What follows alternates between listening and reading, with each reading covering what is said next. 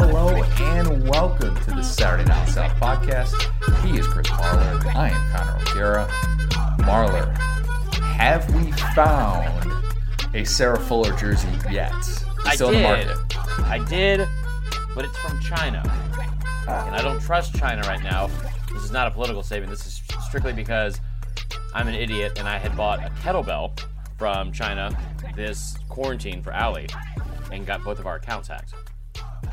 Kettlebells sold in America, sold at Target. No, I no, no. believe. Absolutely not. There's like a shortage everywhere. Like this was like Really? this was like a big thing. Like so we couldn't find them on Amazon. We definitely couldn't. Find, they have them up to 15 pounds, uh, between like eight and 15 pounds at Target. But they were sold out of every local Target. Our, also, our local Target got shut down because of looting, which is welcome to Atlanta. But um, it was like eh, we couldn't find we couldn't find one. We wanted one like between 25 and 35 pounds, or the adjustable. So I found an adjustable that adds the weight on the bottom up to 50 pounds, and we never got it, and paid a pretty penny for it. Need to get the big weights, you know. Gotta have, uh, gotta make sure you're going big. If you're I not, a- what are you doing? A 12 pound kettlebell. I just don't think my hips are gonna be getting much out of those swings. I'll just say it. Yeah, gotta treat it like a straight leg deadlift, they say. And that was Connor and Marler on lifting weights. which is what everybody is listening to this podcast for. No, we we have a ton to get to, and um, we we of course are going to talk about every every single game that happened over the weekend.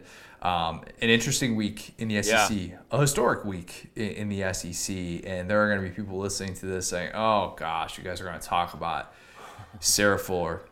You know what? You're darn right. We're going to talk about Sarah Yeah, Fuller because I don't get it. we didn't necessarily get a chance to talk about this um, in the preview last week. Um, Marler had posted in Facebook group kind of about basically like what what kind of led to to, to all that, not necessarily having our, our usual schedule with Thanksgiving and all that. So um, that's a nice little plug to go follow us on social media, follow us on uh, on Facebook, Saturday Down South Podcast.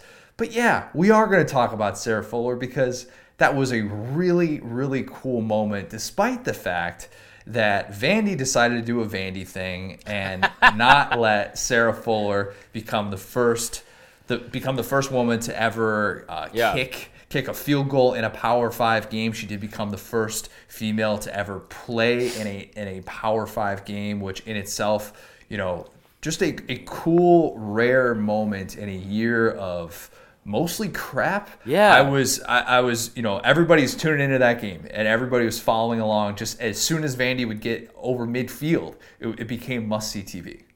I um I have so many thoughts on this, and uh, I, I did look up to get a jersey immediately, and I will get a Sarah Fuller jersey uh, for Christmas, most likely. Um, yeah, I didn't I didn't understand any of the negative feedback on it, and if you guys didn't agree with it or bothered you, it's fine. Fast forward through this, I guess. But here's the deal, and I'm gonna hit it from both sides because there was one thing that did frustrate me about it, but you know, uh, here, here's what I thought about it, Connor.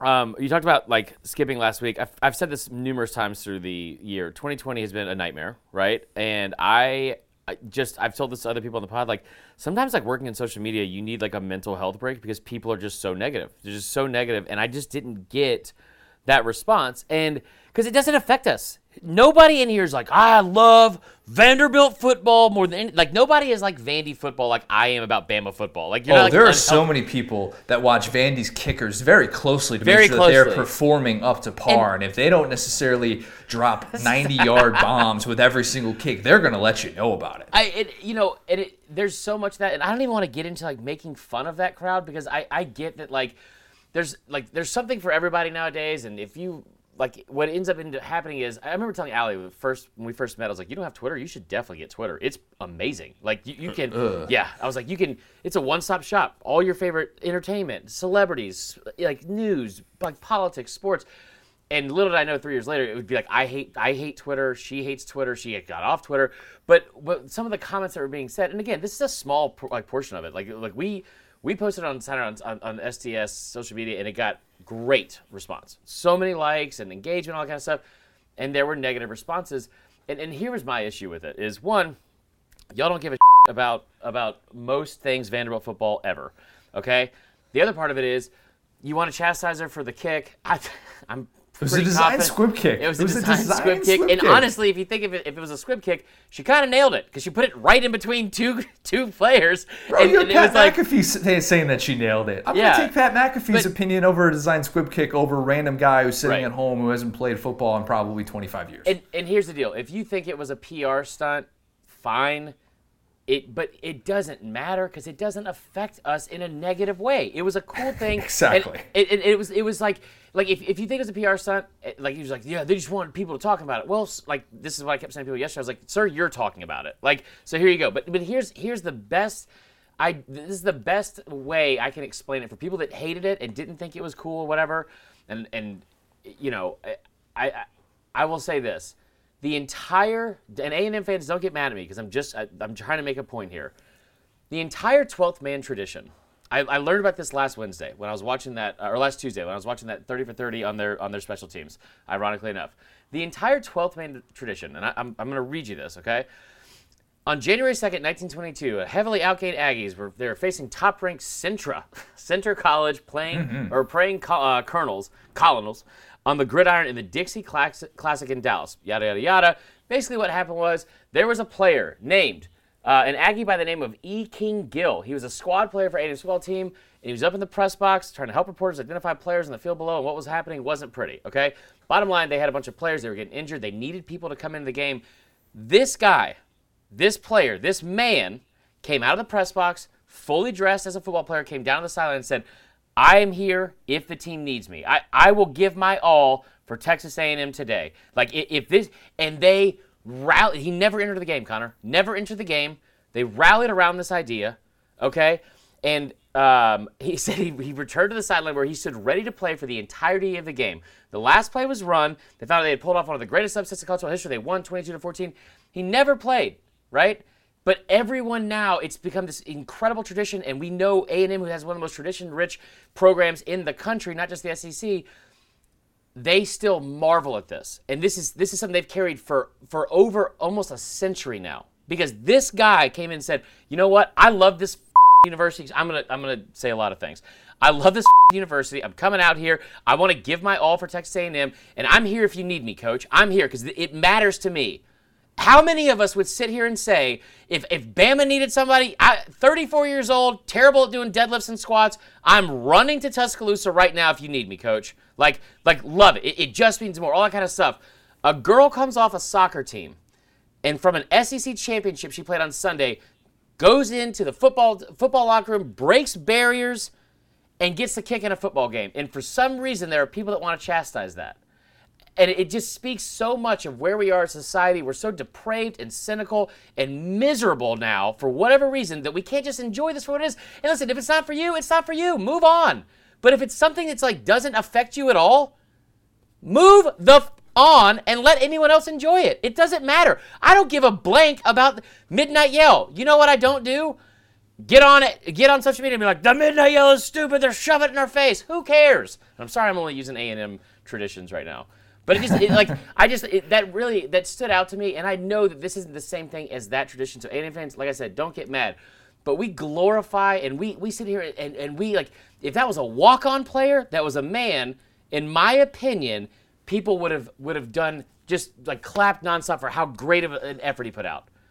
But it was a girl, and we live in 2020 where we have to sit here and make everything political and feel like everything is being politicized on on either side. Just enjoy it for what it was. It was a really cool moment. It was, and cool to see your post game comments as well, where she's talking about. Look, I, I I hope that maybe by doing this, because it does take courage to do that, and it takes Yeah. courage to, to stand up and say, "Yeah, I'm going to be the first to do something." Anytime you're the first to do something, it, it makes it, it makes waves, and you you are subject to scrutiny. And, and Yeah. she knew that when the second she signed up to do this, and did this out of necessity, because Vanderbilt was in this situation where they're like, "Hey, we we're we're out We have options no at one. this point." We have no one. And this is, yeah, I mean, four days she spent playing football. She's been playing soccer since she was four years old. So, yeah, like people are going to criticize her form. Yeah, she's been kicking a football for four days. It's different than kicking a soccer. Like, Well, let's chill. like, that's not the point. Let's That's chill. That's not exactly. And and I know that like, you know, you and I are uh, like not as like rigidly I think conservative as as like some, and that's fine. But the the whole thing is like when like she's she's like you said, she's played soccer her entire life. She played football for four days. It wasn't like they took a scholarships football player and were like, Exactly. you know what, Exactly. you're, we need this PR move. Like they just didn't have anybody, and I just it blows my mind. What I will say that bothers me is this: the fact that Larry Rountree had a great game. I, I love the fact that what she did was incredible, and, So many people are rooting against Larry Rountree to stop scoring all those touchdowns Yeah. too. but but it bummed me out. Like, and, and where this is this is sometimes I think where the media does get itself into trouble because it's like you we had every right to marvel at this and and and, and applaud it and how great it was, but we also should have done our job as media members and looked at at at like the game and said, you know what, Larry Rountree had himself a hell of a day. He deserves to have some of the spotlight and and deserves to be interviewed after the game. Instead, we interviewed Yeah. somebody got beat forty-one nothing. And again, awesome moment. I just wish that you didn't have to share the spotlight. I just wish that that as a whole, Larry Rountree would have gotten some attention too. Nobody outside of Mizzou is going to remember Larry Rountree's performance in five weeks, and they're going to be talking about what Sarah Fuller did probably for the next five to ten years. Also true. um, at least. So that's that's kind of why that unfolds the way it did. But yeah, I, I thought it was I thought it was monumental. I, Yeah. I I thought it was it was it was cool to see so many of these positive responses and so many people who were locked in and were interested in, in watching a game that otherwise obviously like that would have been priority. You know, if they had 500 things to do on a given Saturday, Yeah. that would have been number 501 to tune into that game. So Yeah. um, cool thing, and hopefully it inspires. Vandy. Hopefully next week, hopefully next week we get a chance to, to be able to, to watch her kick, and Vandy is actually able to like get into field goal range or like score an extra point. You don't know, that would be from that game yesterday. It seemed like Mizzou and Vandy just hate ah. women's rights. I just I'm I'm, I'm kidding. I'm kidding. Suppressing, Forty-one clearly. All right, we have a lot to get to, but before we get to everything that happened in the SEC on Saturday, Marley, you know what I just did? I went over to? Publix. I got myself a little Texas Pete wing sauce. Got the mm-hmm. big bottle of that. Made sure to do that. And I've got some chicken to have for later in the week. I might. I mean, I'm probably not going to sprinkle it on ham. That'd be a little bit weird. That's weird. But Why do you yeah, a little so bit much weird. ham.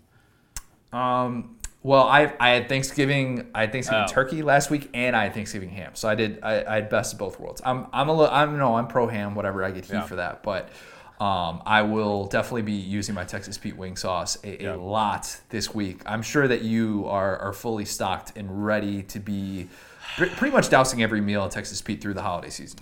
Yeah, you know, t- uh, th- Thanksgiving. We talked about this a little bit on the preview pod that, um, or we wanted to talk about this in the preview pod that, like, you know, Thanksgiving stuff. We talked about this off air. Is that we wanted to have our best recipes for the turkey, and I told you I didn't have a recipe, Connor. I just shoved a bottle of Texas Pete up that bird's ass and was like, "Here we go, do your do your job, okay?" And that's what we did. It was fantastic. I don't know if it was exactly the most, um, I don't know, healthy thing or, uh, you know. What's the like? What, what's the For the bird, for? like healthy. for, like emotionally healthy for the bird, um, Yeah. and also just like you know, like like I've worked in restaurants, and I don't know if that, what the health code would have been on that, but regardless, it was fantastic uh, and a very very flavorful bird. I'll tell you what, the best thing about my my Thanksgiving, um, it definitely wasn't carving the turkey because they don't give you. There's no man's guide to that. I feel like like I don't want to Google that in front of everybody. I just doused everything in Texas Pete. So it, I, just a little drizzle of Texas Pete on top of the bird. It really goes a long way in showing how bad you are at your carving skills if you're like me. But it also helps out if you're good at carving. Who cares? Just put it on everything. Put it on your ham. Put it on your turkey. It's about to be a long holiday season, and there's nothing like the holidays for, just you know being able to put on some extra pounds and not be judged for it. So you know, you're gonna have some some cashews we always have around the house, some Hershey's Kisses, and also some mini bottles of Texas Pete when you need an extra flavor, need a little extra umph. I don't take five hour energies anymore. I take Texas Pete mini bottles to the dome right away. So get yourself some Texas Pete today. Merry Pete Miss. Bama, without Saban, rolls in the Iron Bowl. Saban tests positive for COVID for real this time. Yeah, that was not good. Mild symptoms. Hope that that he is able to to return return to form very very soon. But kind of a a peak 2020 storyline where we find out during the week that two of the, the two of the coaches of the top four teams in the country um, tested positive for COVID and weren't One of those teams deserves to be in the top four too. So yeah. We'll save that for later. But Saban not being on the sidelines was not going to change the inevitable of that matchup. It was lopsided. You thought that going in, you saw that play out. Um, Tank Bigsby not being at 100%, uh, yeah, that, that mattered probably in a tiny way, at least for the Auburn offense, maybe a tiny Yeah. bit. Um, not having KJ Britt, okay, Auburn had no chance from the jump. Mac Jones was in for a tasty matchup. I thought he was excellent. And DeVonta Smith went off yet again. Are we at the point now? Are we, I, I mean, I've been saying this kind of for a few weeks, and it's becoming more and more real. The conversation for DeVonta Smith not only is the best Alabama receiver of all time, but is one of the best SEC receivers of all time. Can we get to that point? Yeah, for sure. I still don't think he should be. He should win the um, Biletnikoff over the Biletnikoff Elijah over Moore. Elijah Moore, right? As of right now, but if he goes and uh, puts up a bunch more yards in these last in this last game, or goes off in the SEC championship game, then yeah, he would probably deserve that award. I, yeah, DeVonta Smith. It's like you know when Jaylen Waddle goes down. And Jaylen Waddle's putting up ridiculous numbers. I mean, just a, an absurd pace through four games 554 yards of, of receiving, four touchdowns, all that kind of stuff. He goes down, and, and you worry that, like, all right, well, Metchie, as you saw yesterday at times, like, Metchie's not going to go up and go get you a ball necessarily every time. Those 50 50 balls are much more 50 50 and not 70 30 as some other receivers in the SEC would be. And, and Slade Bolden, There was a pass that Mac Jones threw to Slade Bolden over the middle that like Slade was Slade was not getting to that ball, and you saw the potential for separation. You're like, Waddle gets that. Waddle gets that and scores. and then takes it right. Um, but DeVonta Smith, the, the stuff he's able to do at his size, at his like every time he touches the ball, I'm just like worried like he's going to get hurt because i- if it, like I think what was it Pollock said when Waddle went down, they, they weren't going to make the national championship without Waddle. I, I think that he had that wrong. I think that if DeVonta went down, that then that would be the real issue. And he's done nothing but step up in every single game since Waddle went down. Eh, He he looks awesome and and like in the run game, in, in the passing game, and like he's returning punts now. There are a few players I think that mean more to their team than this. Uh, than DeVonta Smith, but there's that's not who I want to talk about, Connor. I want to talk about everyone else. I want to talk about Bo Nix, Little Nick's energy. I want to talk about the fact that he re- somewhat, I know it was taken out of context, but I'm going to enjoy it anyway. Somewhat referred to Mac as a game manager in the middle of the week. I might have Oh. subtweeted that like three times during the game. Um, I I understand kind of what he's going for because it's been said by many people. If you're the opposing team quarterback going into the Iron Bowl, Yeah. knowing that the matchup is lopsided, like you're you're a 24 point dog. Yeah. You can't you can't say that. You just can't with how He well he's that. been playing. I, yeah, and that's the frustrating thing is that I think Bo Bo Nix sometimes gets the benefit of the doubt for the things that he says, and he likes to jaw during the game. We don't really talk about that a lot. Mm-hmm. I did like what he said last game. He said, I don't even know your name. That was pretty awesome. yeah, that's, that's that's pretty good. But you knew the game manager comment was going to backfire. DeVonta Smith said that he sent that Yeah. quote like as soon as he saw it, he sent it to Mac Jones, who saw, who thought it was funny. Which Yeah. yeah, that's what I would expect Mac Jones to say. Calm, cool, confident guy. Bo Nix on the road just doesn't have a chance against quality opponents. No. Gus Malzahn on the road. Yeah, I mean, it- there's there's something to be said said for that. And, I think and I just 0 thought and that, 14 in, in Athens, Baton Rouge, and, and Tuscaloosa. gosh, is that right? And then College Station, he won Think- last year. I mean, that's- think about think about the the numbers. Think about that team against Bama. I'm sorry, yeah. Think about think about Auburn going to Bama at home versus at, or on the road versus at home.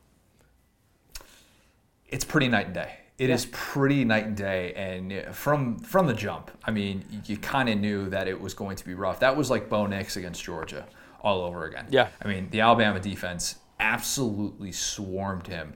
This is an amazing thing to think about. Like, so Auburn scores the late touchdown. That ended Alabama's streak of 193 minutes and 11 seconds without allowing a touchdown, which I guess it It's like should have 12 or happened 13 earlier. quarters, right?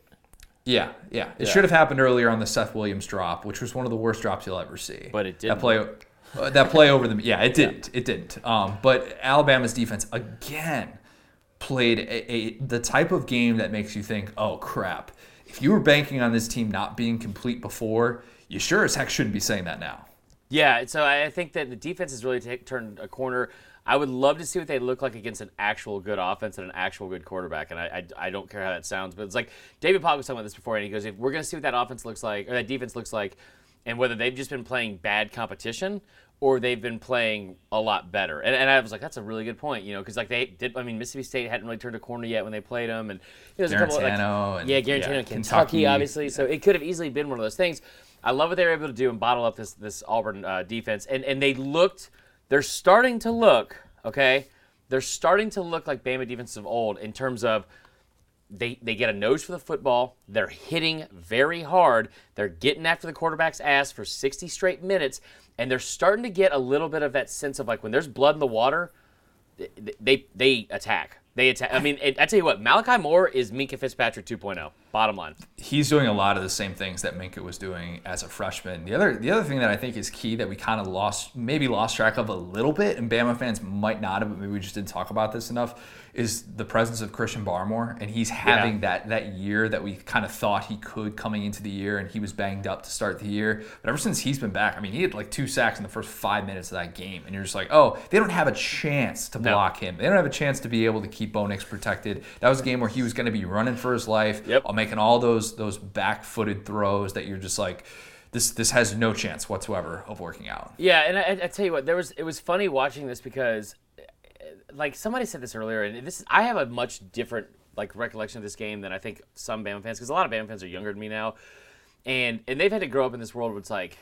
Bama only loses. Like it was fun to watch what this game is supposed to look like without an effing miracle involved. It really, I mean, it really was. Like, like it was, and I feel like you start really looking over that. Like they had the stat where you said in the first 75 meetings, there were two games Bama scored over 40 points. In the last 10, they've they've done it six times. It, it like they have absolutely dominated at a lot of this uh, a lot of the series under Saban, even though the record doesn't show it because a kick six, a comeback, and then the ridiculous stuff last year. So I, I think that Bama Bama looked like, in my opinion, far and away yesterday the best team in the country. Does that mean they're going to roll through teams like Notre Dame and, and, and Clemson or even Florida? No, not at all. But I, but I think that when you when you put together the, the defense as well, that makes Bama fans feel a lot better because we've already seen a Bama team with like a ridiculous offense like 2018 and, and, and then roll into effing Santa Clara and get your brains beaten by Clemson. The one thing I will say about that is of all the years I've been watching it, and, you, and Bama's put up ridiculous numbers. They've won an award at every single individual position. They've won the Heisman. They've won national championships. I don't know if I've ever seen a team this loaded on offense that could have the potentially the Heisman winner, Biletnikoff winner, and Doak Walker Award winner. Yeah, that's that's the difference, I think. And Najee got going late in this one. It was a bit of uh, tough sledding early on, and credit Auburn for actually being able to Yeah. kind of get some push up front. But then he he breaks through, and you're just like, oh yeah, Najee is just such a phenomenal player. Alabama still yet to have a game decided by less than 17 points. If that continues into the SEC championship, Alabama will have a playoff bid clinched, regardless of what happens in the SEC championship. And another thing on that, oh, my bad, I didn't mean to cut you No, off. go ahead. Okay. So the other thing I thought was interesting with this, Cole Cubelic put up a good stat about this, and he said, in the last 47 games, okay, uh, I'm sorry, I'm sorry, Alabama has now scored 35 plus points in what is it? It's like 20. I think it's 20 back- straight games. yeah. I think it's 20 straight games, and it was like they've scored. Uh, they've scored 2018 national championship would be the last time that they didn't. Right, and so it said that's a college football record. That's a that's a record in the history of college football. Auburn's defense. We talk about you know especially you at this like Kevin Steele, and he deserves a lot of credit a lot of times. But he's that, that defense allowed over I think it's 30 points twice. Um, maybe it's over 40 points twice in the past uh, 47 games. It's the last two seasons against Bama. That says a lot about what Coach Sark was able to do. And and you know you could sit here. I thought about this too. You could sit here. It's amazing how much the the goalposts move for a team like Alabama when you want to argue against them because it's like Yeah, it's you- true. Like you- like the Sark thing, it's like, well, it's only it's hard to judge him if he's a good play caller because he's got so much talent around him. Like, That is okay. such crap. It's That such crap. such He's, crap. he's dude. Like he said, they were showing. They showed a stat in the game, and it was like yards per play, points per game, yards per game, and something else. And it was like three out of the four were school records for Alabama, and he's ahead of that pace in three of the other four for this season. And I think so. Sark was a fantastic, did a fantastic job all day. The other part of this, I, and I thought this yesterday, and I want you to correct me because you're a more rational person than me. Mac Jones. We talk about this all the time. It's like, well, Mac Jones is only good because he's got Najee Harris and DeVonta Smith, and he, when he had Jaylen Waddle, he's got all this talent on him. You know who he never made that excuse for? And I'm not comparing him to these quarterbacks, but we never made that excuse for guys like Danny Wuerffel, who had the best receiving corps, in my opinion, in the history of SEC football. Uh, Peyton Manning, who had first and second round draft picks littered all over the field, at, at, uh, and Jamal Lewis in the backfield for, for a brief period of time. And then, and guys like Tim Tebow, Tim Tebow coming in with the greatest recruit, like one of the greatest recruiting classes of all time in 2006. Percy Harvin, all Aaron these players, Hernandez. Aaron Hernandez. We never hear about that for those teams. It was like, well, he, he's only good because he had all these players around him. No, Mac Jones is a good quarterback. I I just I don't get how we could still not be on board with that. Two instances that I want to bring up here. Um, one point on Mac, one point on Sark.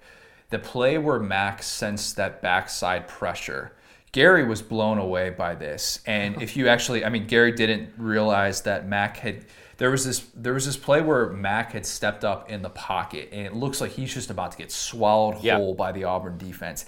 And it looked like he kind of got slapped on the back just ever so Mm-hmm. slightly. But that was his mental cue to step up into the pocket, something that Bo Nix still doesn't know Yeah. how to do. And he steps up and he floats that perfect ball to the outside. I think it was was it Metchie that he got that ball to?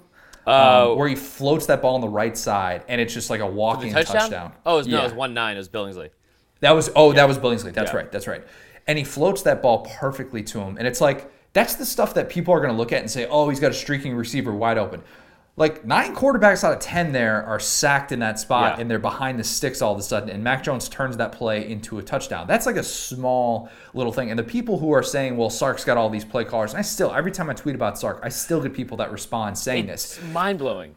The play that blows me away, that I I think is so nuanced and so creative, and so many teams, Kentucky, you know, Yeah. Tennessee, wish that they had an offensive mind who could dial up stuff like this. Where DeVonta Smith is running, and I think it might have been Metchie who was behind him, and it looks like it's going to be a screen to Metchie. Oh. And DeVonta Smith is pass blocking immediately Yeah. out of his break. And instead, he pass blocks and he almost operates like a tight end. And then he mm-hmm. quickly slips open for that slant. And it's like one move and he's gone. Gone, And he yeah. cuts past the Auburn secondary for a touchdown. Like it was such a beautifully designed play in which DeVonta got freed up for that quick second. That's Sark. Like that is Yep. recognizing what a defense is queuing in on, recognizing that that Auburn secondary was a little bit overzealous. It was desperate to try and force some sort of a takeaway, and it's recognizing in that spot I have a, a smart receiver who knows how to sell this, and that's exactly what he does. So you can say all this about oh it's the playmakers, it's this or that. It's just everything is working right now for this offense. Yeah, and, and I think a lot of that has to do with the fact that Sark. I mean, you lose you lose the most dynamic and explosive player in college football. He's not as fast as Anthony Schwartz, but you lose the most dynamic and explosive playmaker in the in the entire nation in college football with Jaylen Waddle, and the offense is even better somehow. Like it's just it's mind blowing. Well, Malik Willis, Malik Willis. Okay, so uh, also I, I want to give you a shout out, and I've given you so much about this over the years. But is it is it possible that you know quarterbacks better than Gus Malzahn? Those are your words, not mine. I'll, I'll say this: Malik for Willis, I real, think, is better than think you Joey Gatewood. Yeah, I mean, that's true. I, I I think you deserve credit for that, and you're not you don't get it as much. And I, I've been very hard on you about that, but but I, I think it's uh it's so funny to watch because like. You know the Bo Nix stuff. I mean, it's just he is what he is, and we'll wrap this up because I know people don't want to hear only a Bama podcast by any means. But but I, I I will say it was fun watching that yesterday, and and I I, saw, I sat there and Allie looked at me at one point. Who, by the way, go Beavs. Yeah, I'm not necessarily going to support Joe Moorhead losing, but yeah, I mean, congratulations. That's a beautiful game. But she said something. I won't say it now, but it was it was beautiful what she said. Actually, I will say it now. She said this on on Friday night watching the uh, the Civil War game, the Oregon Oregon State game, and um and she she made the comment. She goes like because or, Oregon State clearly scored on on second down in my opinion, and they called him down like the half inch line, and she was like, "Gee, did it's always some MFing BS with these MFers, and it's always some miracle. It's like, well, they always get the luck of the draw. They're just like Auburn. And I was like, oh my God, I love you so much. Somebody made this comment in, in the Facebook group, and I think it's so funny to me because it's like, uh, I've seen it from Auburn fans and LSU fans over the past couple days, which was just this defeatist mentality of, of defeated mentality of, well, all I'll say is Bama still never beat Auburn when they've been a good team. You know what? Then be a better team more. Because like I'm I'm tired of skull dragging y'all by 40 points a game for 2 out of 3 years and then somehow by just Auburn Jesus shows up and you guys win a game on a miracle. It just it, it just cracks me up that there's still somehow this this like feeling of like, well, I mean, Saban Saban only beats bad Auburn teams or bad, whatever. It, it was a perfect game. Allie even said afterwards, she goes, "That was so much fun. It was never even close." And I was like, "Yeah, exactly." And we also did get a noise complaint from our new neighbors. Oh, there you go. That's add one to the to the total. Yeah. Um, the other another SEC West showdown. Uh, th- this game lacked a, a lot of intrigue once Yeah. it got going. I mean, A and M grinded out a win against LSU, and I'm not trying to say this to take away from A and M because A and M winning Yeah. a game against LSU by double digits. Uh, that that is an impressive feat, and you consider that Jimbo Fisher is now two and one against LSU since he has been there. That is a, a I, I get it. The the seven overtime game should have gone to LSU. Yep. It is still an impressive thing for Jimbo Fisher to have come in and done. And I thought so. You know the difference for A and M and what makes this team a little bit different. That was a game in which Kellen Mond was terrible. I mean, it was his Kellen worst Mond game of the up. It felt like 2019 all over again. His everything he's thrown into was just bad. Was bad small windows, and he couldn't do a thing against that LSU pass defense. Which credit Bo Pelini because it finally actually looked good.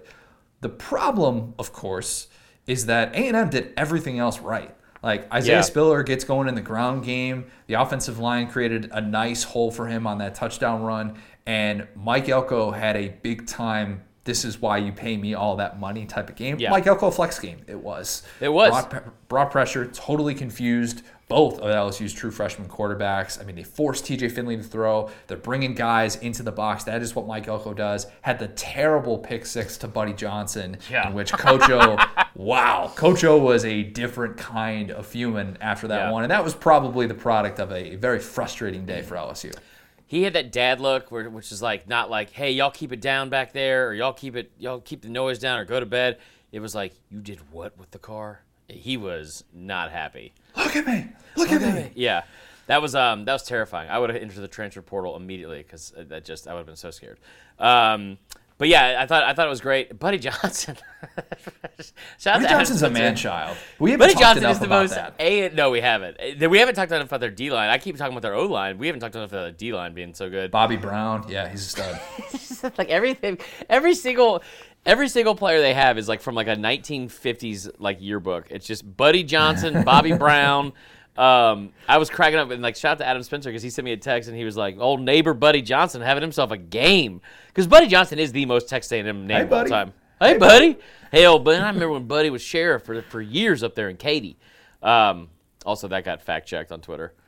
So there's that.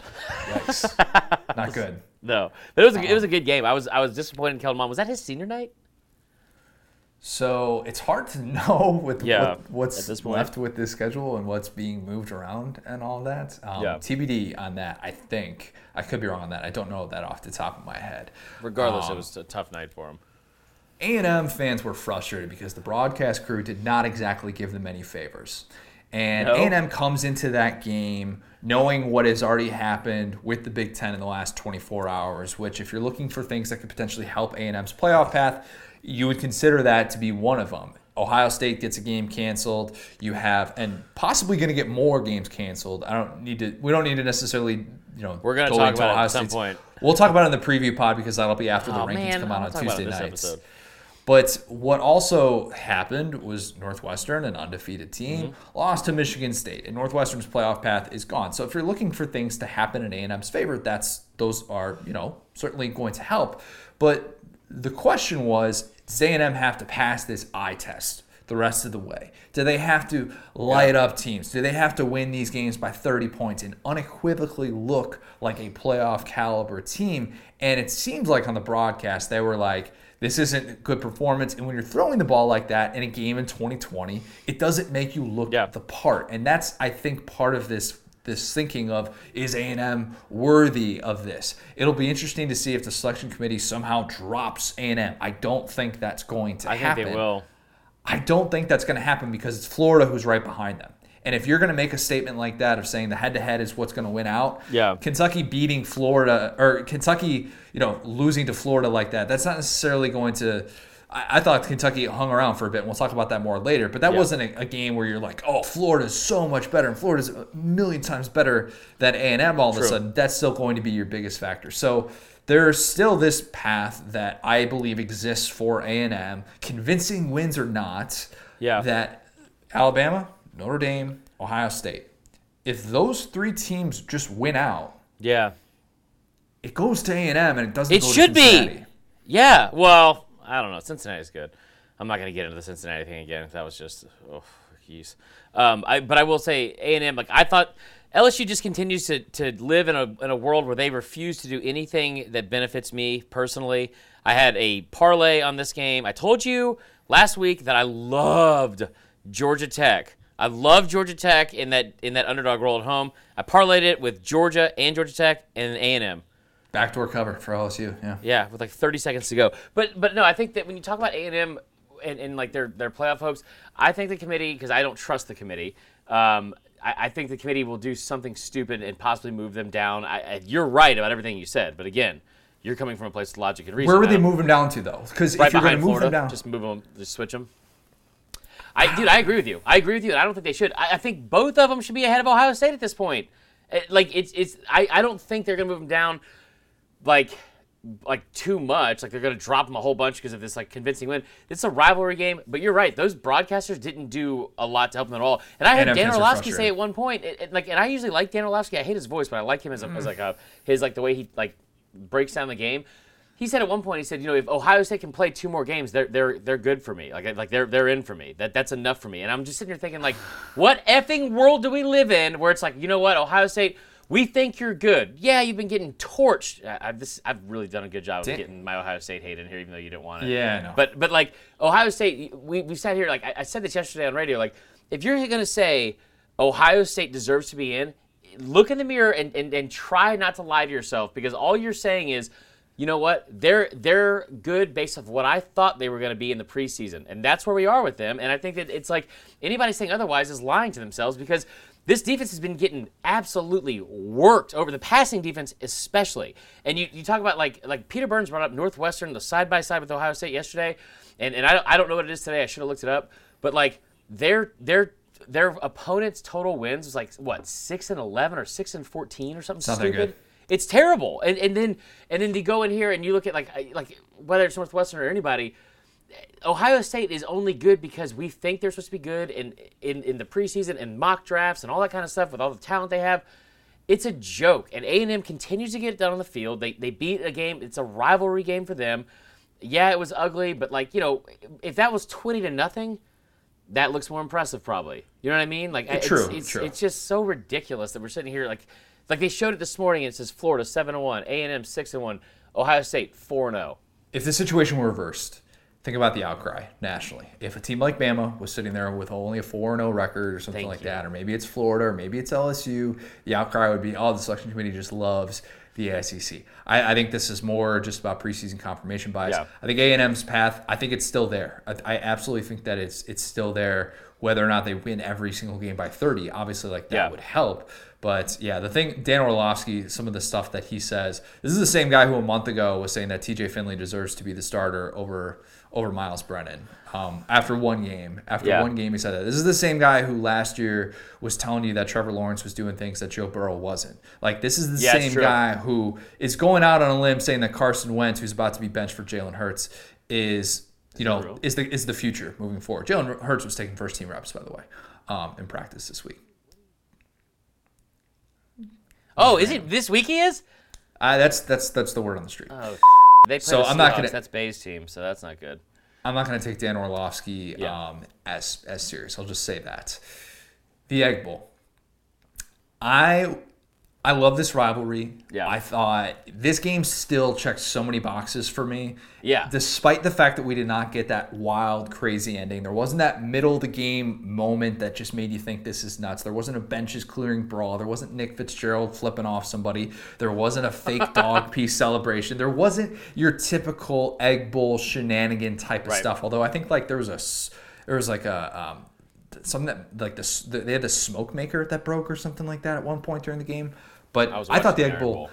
Yeah, I know. I thought the Egg Bowl was about to get really weird at the end. It almost happened. There was like that pre Hail Mary that set Yeah. up the last second Hail Mary, but it didn't quite get to that level. But the good news is that chapter one of the Mike Leach Lane Kiffin Egg Bowl was great. Yeah. They went for nine fourth downs. Those poor kickers were treated like the person who brings the veggie tray to Thanksgiving dinner. They were totally taken out. Like, like they're, they're just like, oh, kick! It's fourth and three on the 25 Yeah. yard line. What? Come on, no. What? What do you think this is? This, this is football. That's good. I, I thought the game still checked a lot of boxes. I was glad that it actually kind of got that it got close at the end. I mean, Mm-hmm. we had records with passing yards. We had nearly 100 passing attempts. So little peel behind the onion here. My uh, our editor Chris Wright, he had sent me a message on like Tuesday, which he often does every every week, and says, "Hey, what game do you want to cover this week? Right. I'll give you the choice between the Iron Bowl or the Egg Bowl. Which one do you want?" I'm like, "Give me the Egg Bowl all day. I'd Yeah. much rather write off the Egg Bowl just because I thought the Iron Bowl was going to be super lopsided. What was that really going to tell us?" And I'm not necessarily sure that the first edition of this Egg Bowl told us that Ole Miss is going to dominate this rivalry for years, but Ole Miss is ahead of where Mississippi State is at right now. They're like a year, at least a year ahead in terms of their each coach's offensive vision. Ole Miss has that, and Mississippi State making progress in that regard with Will Rogers at quarterback for all the yards that he th- threw for, but still just not on that level yet. Yeah, it was fun, man. It was fun to watch. It was um like I, I watched like I mean I watched the Iron Bowl primarily, like I said, and I will not apologize for that. But Did you um, see these Matt Corral throws? They look Yeah. like Russell Wilson and DK Metcalf. I mean, and some I, of these I really. I thought that that Eli, Eli Moore was going to have like a much bigger statistical game, but he played an incredible role. And you know, you talk about how about Ole Miss's defense stepping up when they had to, and and, and making like a big play. Like it, it had everything that you would usually want from an egg bowl, except for a fantastic finish. And I thought the finish was still good. It just was one of those things where, um, you know, they came up a little bit short on the hail mary. By the way, I thought he caught it. I thought he caught it first in that I did too at first. I did too. I was like, and oh then was God, he Leach. How, how many people wanted to see? I mean, Ole Miss fans didn't want to see this happen. Yeah. How many people wanted to see? Is Leach going to go for two? You know, he would have. He would have gone for two. Dari brought There's- that there's up, and I no thought it was such a good point. I was cracking up because I was like, "Oh my gosh!" Like, I, I like, and I'm, I'm not even gonna do, I'm not even gonna get into it because I know as like as like a Bama fan, like I, I would hate to even entertain that. They won, almost won. They deserved to win. I thought it was great. It was a huge win, I think, for Lane Kiffin in year one. And I, and I tell you what, you're gonna hate to hear it, but Lane Kiffin. ex- Like being able to have a Saturday by himself, where Sam Pittman's not coaching, I think he also they're going to end up putting co-coach of the year awards. might. I guarantee you. They might. Um, again, I still come back to if Sam Pittman beats every year one coach, which he can this Yeah. weekend if he beats Eli Drinkwitz, then that would be the biggest feather in his cap because Yeah. of what we were talking about. All those different coaches inherit. And you could argue too that like beating all the teams that like uh, no matter what, if you beat them all by 17 or more, even if you had COVID, you could be in the um like, if, like Oh, I'm just I'm just saying like you could throw in somebody else's name for coach of the year, um you know if, if you wanted to, but like I'm sure they would. Saban wasn't even coaching on Saturday, so I think he's pretty much taken out of the award, right? Like Yeah, that's that's totally, the way. That, totally. That's uh, that was also my favorite comment. You talk about the Ole Miss defense and how they actually stepped up in this one. We've had our fair share of fun with the Ole Miss defense. Yeah. And I still think they're they're pretty bad. Getting Otis Reese back was pretty important. It was. I, I say back, even though the Georgia transfer hasn't been allowed to play yet. Yeah. Thanks a lot, SEC. Thanks a lot, NCAA, for being able to do that. Really, really stupid in a year in which nobody's losing a year of eligibility. I don't know why that kid continued to have to sit out. But Chris Partridge said on the broad, they, they said on the broadcast that Chris Partridge, the co co um, Ole Miss defensive coordinator, was saying how like yeah, Otis Reese is probably the best player on our defense. He hasn't played a game yet, and he's like the best player on our defense. This hybrid guy who just has a nose for the football. And I'm like, oh, that's clearly what Ole Miss has been missing Yeah. this entire year. I hope that we get five years of this, of Leach and Kiffin. And I don't want to definitively say, oh, Kiffin's gonna Kiffin's absolutely gonna leave for a bigger job. I, I don't I don't know that. But if we can get five years of this, I think that we will appreciate this so so much because we're seeing kind of what their offensive visions are. And right now, Matt Corral, and I hope we get another year of Matt Corral too. That's Yeah, another we thing will. I hope for. Because the Heisman conversation around him right now would be a whole lot different if he didn't have the six interception game. And I'm not saying you could just wipe away a six interception Right. game. That matters. It's hard to throw six picks in one game. But Kid might hold on to the ball a little bit too long. But some of the things that he's doing are just so, so fun. And I Yeah. think that that guy is playing this this game at, at a level that maybe people outside of the SEC aren't really giving him credit for because Ole Miss came to this game three and four, and you don't really pay attention to a quarterback on a three and four team, especially with the Heisman. I was told before the season started that there might be a possibility they wouldn't win a single game by some people, and it's like, man, they come in here now, four and four, very close loss to Bama, shouldn't have lost to Auburn. Uh, I think it's a good team. I think it's an incredible job. I, I think part of it needs to be said, like what what Matt Luke was able to set up there. But you talk about that six interception game. I know he backed it up with a two interception game against Auburn. Since then, 12 touchdowns, no picks. Uh, like not, I can't do the average in my head right now. stupid. But 925 and 385, so 1,310 yards of, of passing.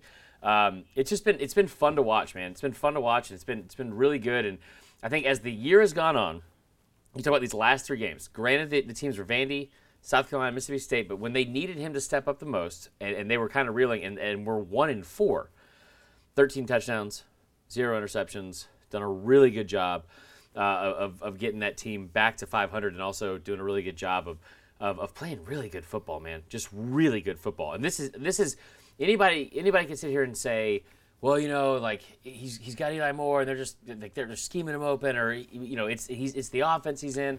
Sure. The scheming, yeah, the scheming thing is overrated too with Eli Yeah. Moore because it, he's actually getting like Pro Football Focus has the numbers that show the separation he's getting on his routes in man coverage and the yards after catch in terms of breaking tackles and stuff like that. Yeah. It's not all scheme with Elijah Moore. It's not. And, and and again, and I had this conversation with somebody yesterday, um, and I love him to death, but he was talking about how like the the the uh, it was I mean it was our producer Will, and he was talking about how like the the quarterback plays down, and I think that. When you really look at it, like there's some bad quarterbacks for sure, but like Matt Corral and Felipe It gets Franks, bad after like six, seven, Sure, yeah, yeah, right there. Yeah. It- that's that's fine. Um, but like when you have like guys like Matt Corral and Felipe Franks that aren't really getting a lot of national attention, Felipe Franks' numbers are really good, and Matt Corral, even if you take out the if you take out the um, what do you call it the the numbers he interception game. the six interception game, yeah. He's still, I mean, uh, 32 touchdowns and 13. pi- Uh, sorry, that's his. That's, I'm looking at it right now, and that is not correct. That's his, uh, his entire Career numbers. 24, 24 and nine is really good. It like it's, it's I think that's really good. Like it's like like Kyle Trask uh, like put up what like 27 and seven last year, and we thought it was like. You know, incredible. Uh, The Felipe Franks year before is like 24 and seven. I, I I just think he's having a really good year and deserves a little bit more more love. And and Eli Moore should still be getting Heisman talk. Yeah, I, or deserves to be. DeVonta Smith has odds. Elijah Yeah. Moore doesn't. So stupid. Um, maybe maybe that'll change after a week in which he got a lot of attention. Of course, the year-to-year transformation that he had post fake dog pee celebration to becoming the most prolific receiver in college football right now. Just had a casual think 12 catch game. the way that Heisman is, is is like is positioned, the way his legs Easy. are, you can- it's easy, to move it, and they can easily turn it into a dog pee. Nope. Guy that would be getting Heisman con- consideration if he had been playing full season. Kyle wasn't Pitts. a tight end. Yeah, although I think it's un- again, it's unfair to call him a tight end. Let's just call Yeah. Kyle Pitts a football player at this point.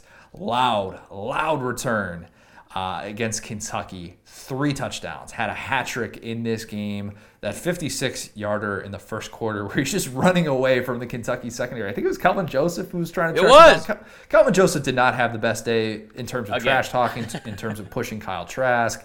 Um, not, I thought it was.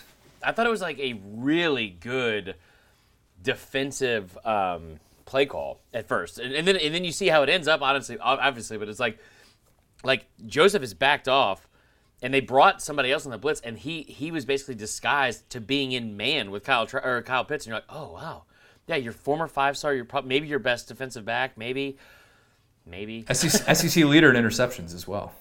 Kelvin Joseph is. Uh, Kelvin Joseph is, yes. Despite the fact that he's had some rough moments, uh, Seth Williams knows a thing or two about that as well. Kyle Pitts, is he is he the SEC's best overall player? And I'm not saying is he has he had the best season because when you don't play a full year, he's Yeah. only played six games. He has 11 touchdowns in six games. But if you're having this conversation right now, DeVonta Smith, Elijah Moore, Nick Bolton, um, maybe Azeez Ojulari, Georgia, probably belongs in that conversation. I think Patrick Surtain belongs in that conversation. Yeah, of course, Mac Jones and Kyle Trask. But in terms of as best overall football player, like the guy that you would say he is doing his job at a level that nobody else in the SEC is right now. It's hard not to put him in that conversation when every time he's on the field and he's healthy, all he does is just catch touchdown passes. If when you phrase it like that, yes, I wouldn't say Azeez Ojulari because he's not even leading the SEC in sacks. I, Um, yes, he and he and BJ were the SEC sack leaders going into this past weekend. Yeah, he had. so I know now- he had at least one more as well on Saturday. Uh, So he had he at has least five one and a half? Luke Doty. Uh, I think he has six and a half now because he sacked Luke Doty at the end of the first half in that game as well. So Kingsley Inagbar, Yeah, the pronunciation of that one we're gonna have Yeah. to work on. Yeah, South Carolina. He has six. Carolina. Says he's leading. Um, but regardless, like he's, I mean, he's he's done a great job. That's not important. When you phrase it like you phrased it with Kyle Pitts, is there anyone do at their position doing a better job? No, and it's not really close. I mean, like at the tight end position, like, and I hate to even discount it that way because. Like you said, like he's just a football player. I, I, he, like, I mean, like the fact that he came back and, and won, or the fact the fact that he came back and scored three touchdowns. It- It's so stupid. I just It's just like- nobody's nobody has figured out how to guard Yeah. him yet. That's that's the problem. Is that Well, that's the kind of yeah. Go ahead. there's no blueprint for a team like Alabama who's going to have to prepare for some some version some some way they're going to have to have some sort of bracket coverage to stop the 2020 version of Kyle Pitts. Yeah. Which is proving to be hell, especially in the red zone where he runs that little corner route and he just gets like 3 4 yards of separation because on film you've seen him line up on the outside and run that inside slant. Yeah. He's not necessarily always like doing these fades in the goal line or something like that where he's just kind of jump balling, you know, and dunking on some 5'11 defensive back. Yeah. He runs that route and he's getting that type of separation off the ball and it's just a walking touchdown for him to the pylon. You're like, what what do you do? I just don't understand what you can possibly do when you've seen all these good defensive minds struggle to come up with anything that resembles a plan to contain him. Yeah, it's unfair. Um, you know, and that's the thing, Connor. Though, like you talk about this, he. I'm assuming he must have been a two or three star. It wasn't that good. Because all the players just around four-star Kyle. Trask, okay, just a four star guy. Because like all the guys around Trask, man, like he's putting up ridiculous numbers, but like he has, I mean, he Oh, doesn't have any Trask help. gets some of that. Trask gets some of that. He definitely He should, because because Grimes Grimes is is like Trevon Grimes might be the most underrated or unheralded receiver in the in the country, and he's is- so damn good. Grimes is great. He yeah, drops me- the ball a little bit too much for my liking, but that Fair. yeah. Let me stop being petty for a second. Let me give you some stats that will blow your mind that I'm looking at right now. Okay. All right. So I'm looking at receiving leaders in the SEC in 2020. All right. So receptions: Eli Moore, DeVonta Smith leading that with 86 and 72. Yards: Eli Moore 1193 uh, and DeVonta Smith uh, 1074. Receiving yards per game, both those guys 10.8, 9.0 leads the SEC in that. Um, Or receive yards per catch is that? yeah, no, that's that's receivings or wow, wow, wow, receivings, receptions per game. Receptions Um, per game. Yards per catch. That one's not as important because it doesn't help my narrative. Um, no, no, the yards per catch actually does because Eli Moore has 13 or like 13.9, DeVonta 14.9. Here's the thing. Again, receptions 72 and 86 in that order for DeVonta and Eli Moore. Touchdowns. DeVonta Smith leads the SEC with 12 touchdowns. Kyle Pitts has 11 touchdowns He's played he has he has less than half. Okay, less than half of the total receptions that DeVonta Smith has. All right, he has he has 43 less receptions on the year and one less touchdown. Um, the, the dude's been incredible. He averages like half uh, half the receptions per game, basically of DeVonta Smith. It says because he only played six games. I he's been incredible, and I don't think I think you're right. Like if you're talking about like the best overall player, especially at their position, it's easily him.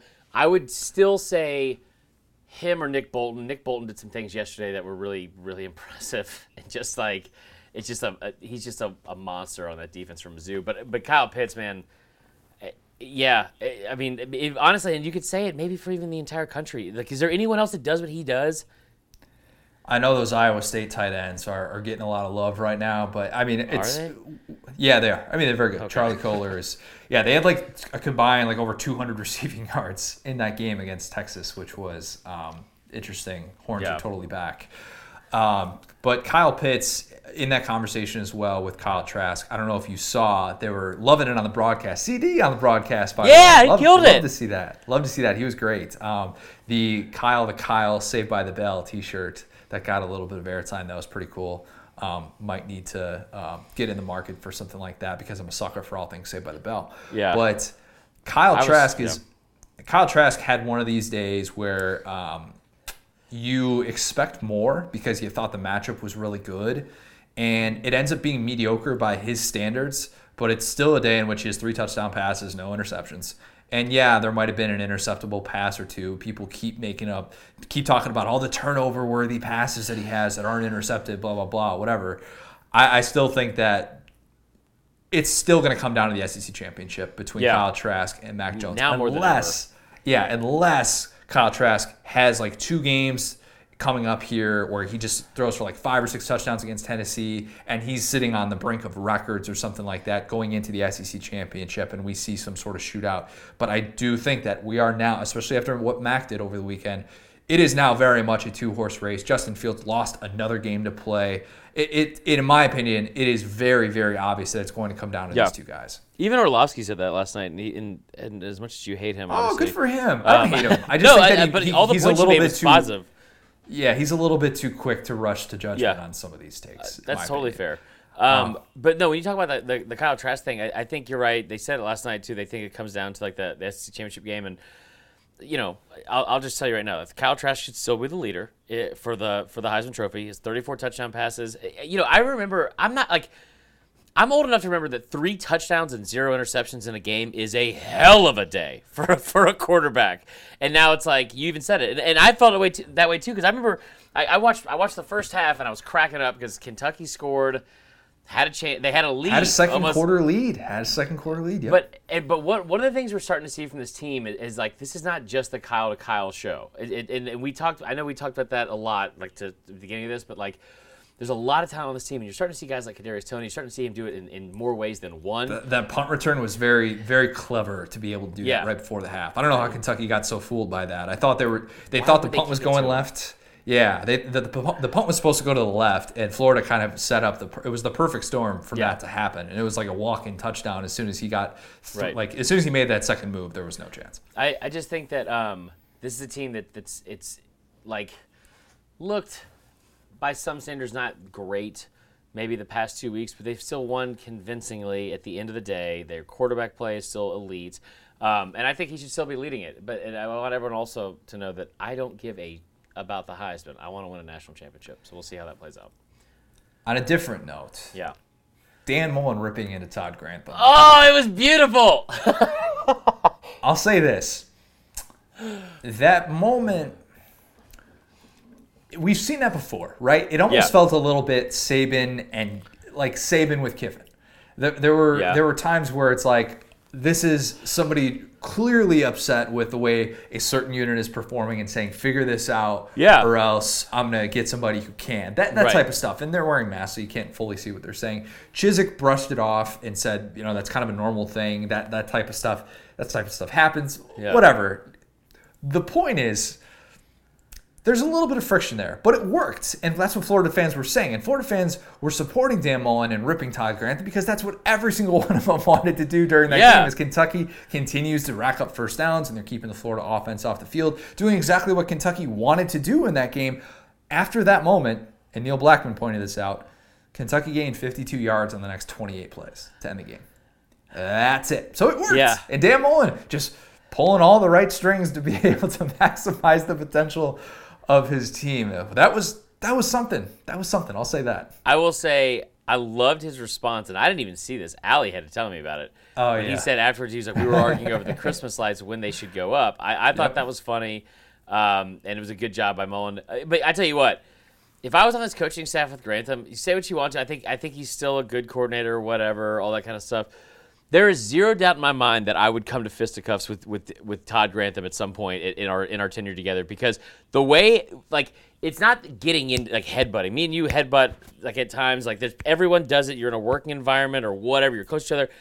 The when Dan Mullen is saying something to him and turns away to walk away, and then Grantham says something, and then Mullen turns like he did it two like two or three times. He waited till his head was turned, and then was like, "Oh," I said something, and I was like, "Oh, he's like he's just asking for it." And now, listen, Grantham would whip Dan Mullen's ass, but like still, I just, I just I sit there, I was like, "Is this about to come to like two blows?" Because this is like That was heated. That it was heated. heated, man. Well, and he, and he was making it worse, but whatever. Anyway, let's talk about JT Daniels, the 2021 Heisman winner. Ah, maybe if he's still in college football in 2020. There it is. Um, no, sorry, Georgia fans. I, I don't mean to go down that road again. Georgia runs all over South Carolina in this uh, revenge game. I'll say that in air quotes. Yeah. JT Daniels only had to complete 10 passes in this game and looks looks pretty good, but it was all about the Georgia run game. 332 rushing yards, a week removed from having eight rushing Yeah. yards. South Carolina didn't have a prayer. And we were kind of talking about this like during the week and stuff and saying how, you know, South Carolina you can have that type of effort once maybe where mm-hmm. you've got a bunch of guys who are kind of stepping up they're playing out of inspiration but then you run into a team like georgia that's got all these you know five star guys and you're kind of looking around you're like oh yeah we can't really do this for 60 minutes. And i thought georgia was going to score 60 in that game. They came up a little bit short of that but they just did not have the guys. And uh, especially they're without Shi Smith on offense. It's luke doty's first career start who I actually thought looked all right, and South Carolina fans were again really encouraged. I think if Luke Doty breaks 20 points one of these days, South Carolina fans are going to lose their freaking minds. Yeah. They love that kid. They absolutely do. Offense definitely had more juice for South Carolina, which is the good thing, and pretty efficient passing, but you couldn't really find the running lanes against that defense. Kevin Harris was bottled up. This was going to be lopsided no matter what. When that spread came out, we saw it's like 24 points or something like that. It's like, yeah, I think I think I'd still take Georgia to cover on that.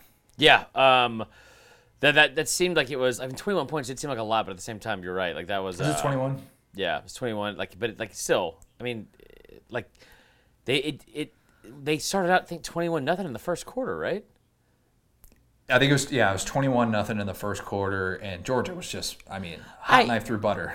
You know, I thought about this yesterday too, and maybe I need to apologize to Georgia fans because it's like I, I always make fun of their fans, and I always have living in the state, hearing like every year is their year, and this is the guy that's going to lead them to. But like, maybe at this point, it's not their fault because the fact that JT Daniels is getting first round, like first round NFL draft love is. Oh, is he?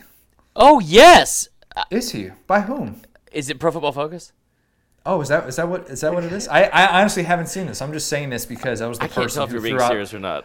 I well, I'm saying this a bit tongue in cheek because I was the person who pointed out after he went off in that first start uh, last week and said, "Hey, let's not forget that he is draft eligible." And we did see a certain Georgia quarterback go into the NFL off of less. I'm don't saying this. it's going to happen. I'm just saying, Georgia fans, get emotionally ready for this possibility. And if it if does- JT Daniels lights it up in the last few games, very favorable matchups. I'm just saying. I don't know if I would take millions of dollars to not stick around Athens, though. I will say the uh, the moment where they caught him and Stetson Bennett talking about the weather on the sidelines was awkward as hell. That was oh man, like like neither one of them would make eye contact, and he was just like, yeah, that was a good throw. It was, like it was very awkward, very awkward. Uh, but I will say this: I think I think when you talk about his draft status, yes, it's a thing. Sure, I guess. They are a much different offense, and I hate to even say it because like there is there's some there's some like truth, and not some truth. There's a lot of truth to it, and I, I feel like they're not crazy if they want to sit here and think like, well, this is what could have happened because it's just a much different offense. It's a much different offense with him at quarterback.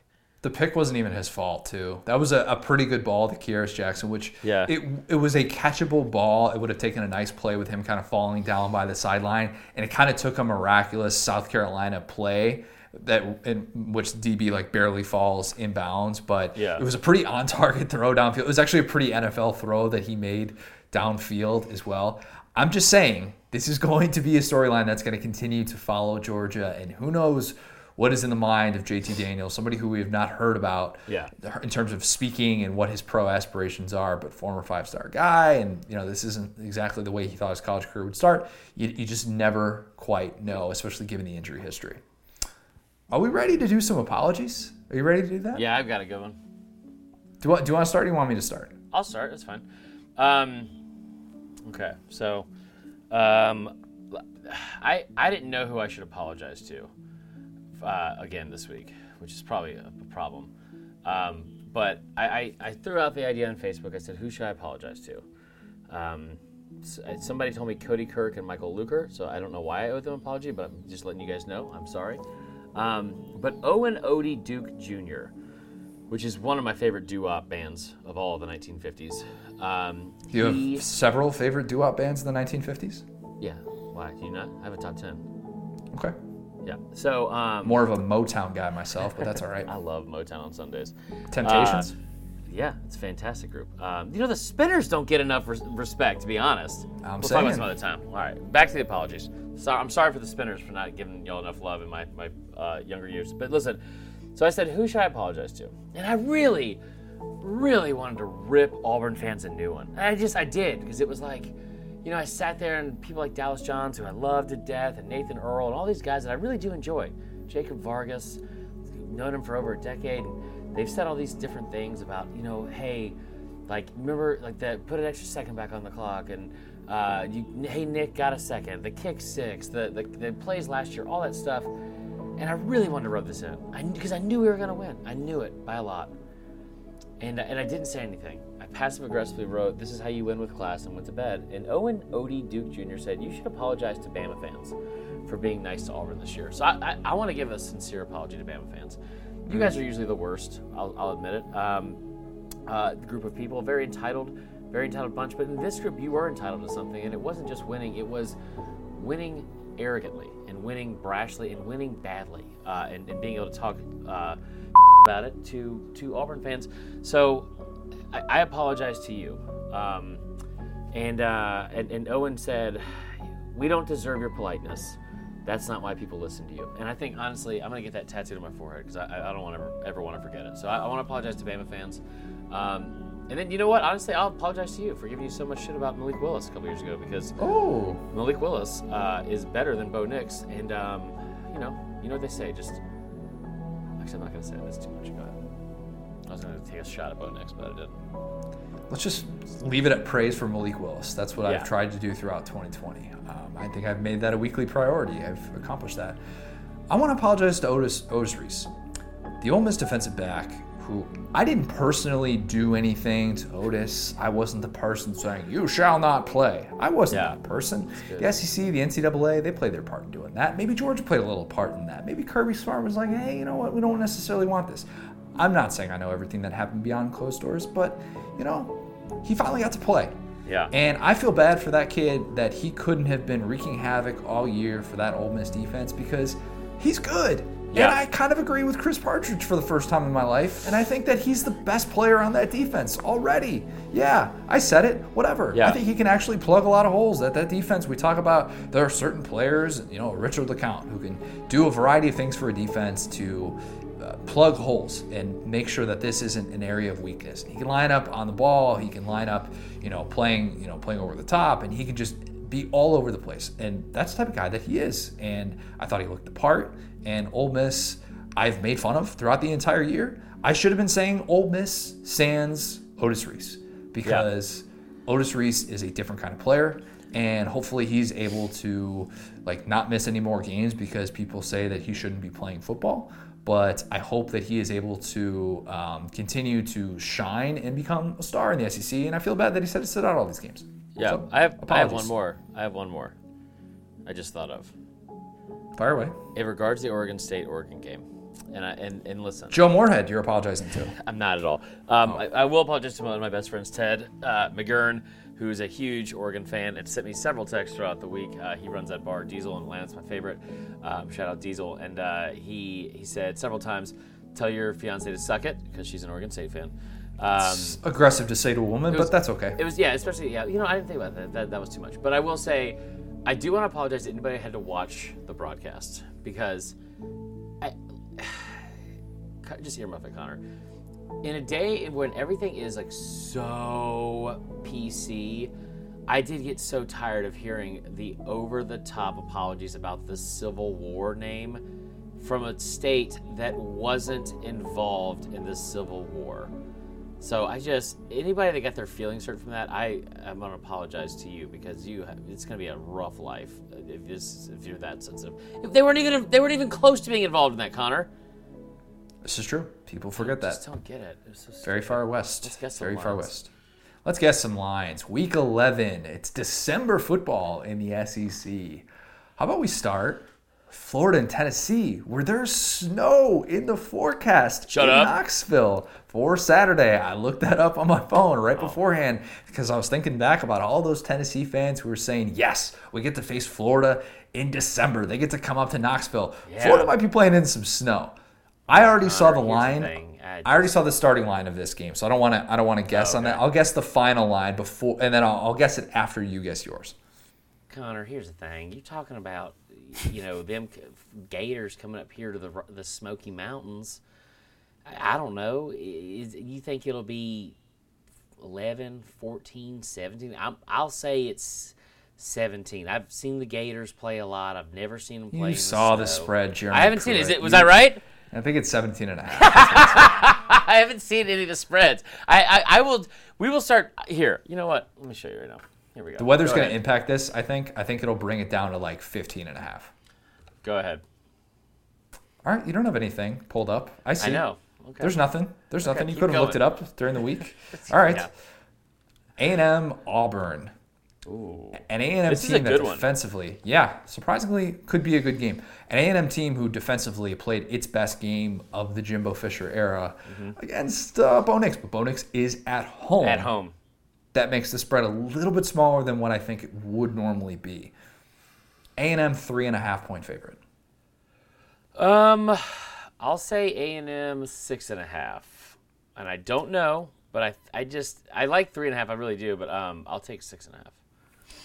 Vandy, Georgia. Now, the Sarah Fuller Sarah Fuller factor. Say that ten times fast. If Vandy can get into field goal range, no, that doesn't impact the spread at all. Um, Georgia's going to be a significant favorite, especially at home, especially with what they've shown offensively the last couple weeks. Uh, Vandy might not score points in this one if they can't move the ball against Mizzou. Yeah. Moving it against Georgia, probably going to be really difficult. Georgia going to be a 30 point favorite at home. Uh, I'll say thirty-one. Is that too much? Like one dollar? No, I think that's fair. I'll take. you I'll take. that. Um, That's fine. I'll take thirty-one. South Carolina, Kentucky. Good news, South Carolina fans. You don't have to watch Will Muschamp lose to Kentucky anymore. Yeah, Bad news is Kentucky, who just likes to run the ball, could be getting Chris Rodriguez back. He has missed the last two games. Number two rated rusher in America by Pro Football Focus. He has been darn good when You he's been like on the them. field. Uh, I do like I do like a lot of things Pro Football Focus. I didn't like their evaluation of Kyle Trask about a month Yeah. and a half ago and their their justification for it. Um, Kentucky going to be a home favorite, which has been hard to come by this year. Kentucky will be a five and a half point home favorite.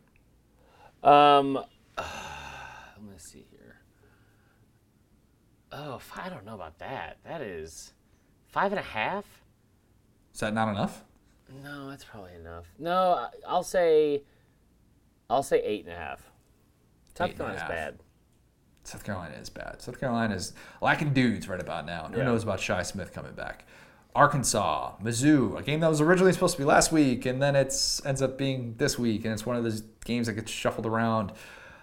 I think that Arkansas is going to be a road favorite, a slight road favorite, despite the fact that Mizzou just put together a very complete game against a lackluster, depleted Vandy team. One point, Arkansas favorite on the road. Arkansas by three and by Mizzou immediately. If that's the case. Mizzou's been pretty good at home too. Been pretty good at home. Oh, they're they're way better at home than they are on the road. I'm just saying. I think that way Vegas is gonna make this line is like, all right, it's in it's Arkansas. They, it makes more sense honestly for for it to be one and then people buy it up because they think it's a deal. I think Mizzou wins the game outright. If Mizzou wins this game, it's win number five, and Mizzou would potentially be looking at um, could potentially be have have a winning regular season. Yeah. Like what? Crazy thought. Bama LSU. Now, I wonder how much the timing of this game will impact the spread. With LSU's defense actually presenting a tougher challenge against the pass, against an A&M pass pass offense that we respected and we were saying was doing some good things coming into this. I think it's a very different matchup though with Alabama. And I think Vegas is still going to give Alabama a heavy, heavy amount of points. But I think it's less than what it would have been had they Yep. originally played a couple weeks ago. What was it originally? Was it 28 and a half? I think it was 28 and a half or 30 or something stupid. Yeah. So I think it's less. Mm-hmm. I think it's Bama 24 and a half on the That's road. That's exactly what I was going to say. Perfect, perfect. I'll yeah, I'll say 24 and a half. And I I just I have something to say about this too. There's absolutely zero reason these two teams are playing this year. That makes no difference at all. They they Connor, as you put it earlier on, on social media, they moved mountains to make this game happen. I think they moved every- five games. I think they It- moved five games in the SEC to make it happen. Couldn't hate it more. Couldn't hate it more. It- it- like, and I will say, LSU has done a much better job the past two weeks of fighting and showing that they haven't necessarily given up on the season. But you have one team that has has a lot to lose, like from an injury standpoint, and you have the other team that doesn't.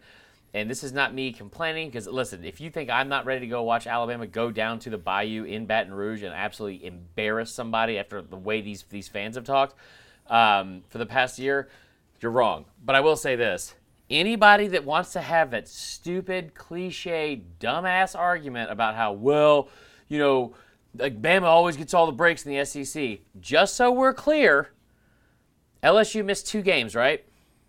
Who they miss them to? Bama and Florida. Bama and Florida. Bama could have played Arkansas, and they could have played LSU this weekend. Alabama's playing LSU on the road in a meaningless game, so I'm tired of hearing about that argument. Can't wait to win by 40, get out of there with, with somebody, hopefully with no injuries, and, and hear from all the fans why that game doesn't count because LSU's a shell of itself from a season ago. Bama can clinch a division title this week. Have we not already done that? Uh, not officially just yet. Okay. Not officially. I know they celebrate division titles. Um, pretty, In- in Auburn. extremely. That's a pretty big deal in Tuscaloosa to win Yeah. a division title. So We're going to probably make a ring or put it on a cup. yes, absolutely. There's SEC basketball going on Yeah. right now. If you're not following at SDS basketball on Twitter, you totally should be because where else are you going to get all of your SEC basketball coverage that's going Adam on? kills it with that. Yes, Adam's doing such a great job with our basketball coverage. Starting five, you should totally read that. You should totally subscribe to our newsletter. Dude, check out Starting Five on YouTube. Saturday.football. Yes, yes, Starting Five is on YouTube. Some big time production that's going Yeah. into that. It's a it's a big deal. Like I said, we're doing a lot more with our basketball coverage this year. We're going to continue to do a lot of great stuff with our football coverage as well. I think our news team on a given day is like churning out 30 to 40 stories or something like that. It's an absurd number at this point, and if you want to be the informed fan, you should definitely go do that. Follow us on all forms of social media at SDS, at SEC Football, at the SDS Pod, at Vern Funquist, at CJ O'Gara on Twitter. Follow us on Instagram, Saturday Down South. Join the Saturday Down South podcast Facebook group as well. Get over to our friends at BreakingT and get one of those fire new shirts that are out. Make sure you do it to the SDS website so we can get our uh. Yes, yes, definitely go do that. You'll see all the great shirts, and maybe not even one for your team, but you're just like, man, these shirts Yeah. are fire. I want one of these right now. Definitely go do that. Marler, what do we need to remember on this fine Sunday? Mickey Shermy, Nick Hallaby, Sean Larkin. Listen up. Jacob We Hester. coming. Jacob Hester. We coming. We ain't backing down. You're gonna get so many Coach